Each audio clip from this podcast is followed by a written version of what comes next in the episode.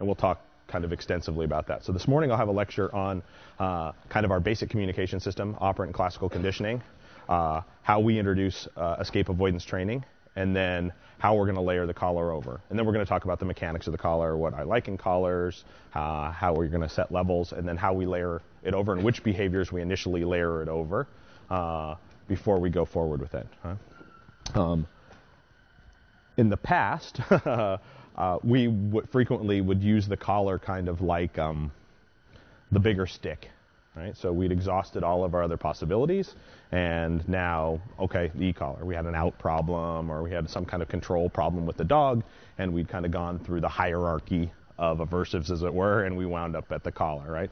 Which gave us all kinds of problems, right? So when we did it initially, we had very little forethought. So when I first started using a collar 15 years ago or so, we just slap it on a dog and hit them for stuff that we thought they should know, right?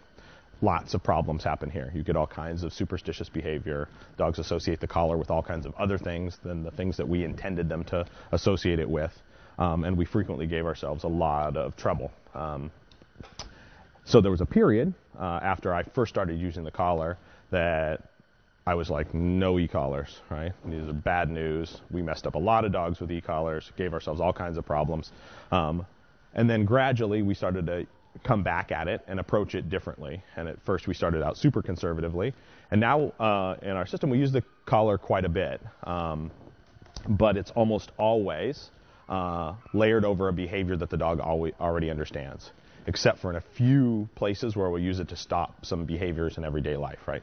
You know, great for stopping counter surfing, great for stopping chasing, and some stuff like that. So we will use it in certain places like that uh, where the dog doesn't necessarily have a lot of previous training with that behavior. But for the most part, we're going to use it uh, to enforce behaviors that the dog already has some understanding of.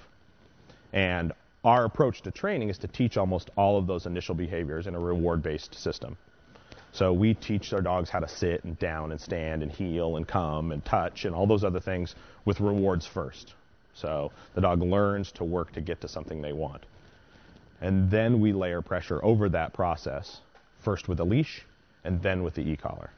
And if you approach it this way, you get very little fallout from the collar use. It'll be just like any other tool in your box. It'll be just like a leash. It'll be just like anything else. The dog will understand what's happening, and you get very little fallout. The dogs look happy. The dogs look motivated, uh, and you get the power of the collar. Because one of the things about the e-collar uh, is that it allows us to do certain things timing wise and distance wise that's almost impossible with traditional methods, right? We can communicate certain things to the dog 100 yards away. We can communicate it in a really timely fashion. We can pass the remote to different people depending on what behavior we're doing and where the dog is in proximity to the handler, which allows us some really clear communication in terms of timing that are really difficult to get with a long line and a leash, for instance, right? And so it's really powerful in that way, in that it can do things that we have a really hard time doing with other tools. Um, the, the problem with it is, is that the collar itself really lends itself to superstitious behavior because electricity doesn't feel like anything else the dog's ever felt, right? One of the things about manual pressure, when we're talking about escape avoidance stuff about manual pressure, is that it feels natural to a dog in a sense in that dogs bite each other, wrestle, you put your hands on them. They're used to physical sensations that are like that. But electricity, not used to anything like that. That's totally out of their repertoire, right? And so if we're not careful about how we layer that in, we get big problems where the dog thinks it's something other than what we wanted. They think it's the environment. They think it's what they were standing next to or whatever. So we'll go go through that.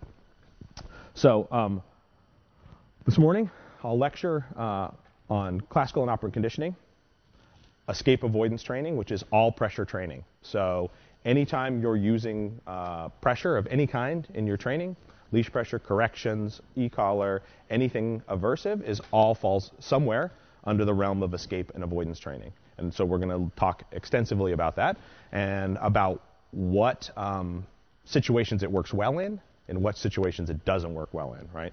There's a reason that a lot of people are really um, into reward-based trading right now, and we'll talk about why that is. Like there are some things, some behaviors especially, that really lend themselves to reward-based training, and there are some that lend themselves to escape avoidance training. And it's good if you know why those things are that way. Okay.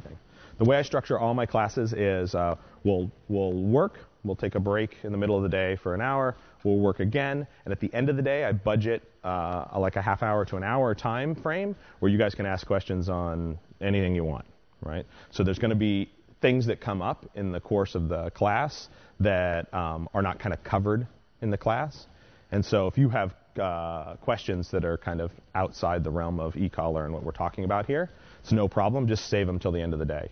And at that point, I always like to give people a chance because there's so many tie-ins between uh, um, disciplines and the focus of what we're doing here that it's nice if uh, it'll it'll it'll naturally bring up other questions for you that uh, that won't be covered in the class. Just kind of hold them till the end. But during the class, as we go along, I'm really big on on uh, I'm really kind of loose in the format. So you guys are really welcome to ask questions uh, as we go along. Anything you don't understand clearly, fire away.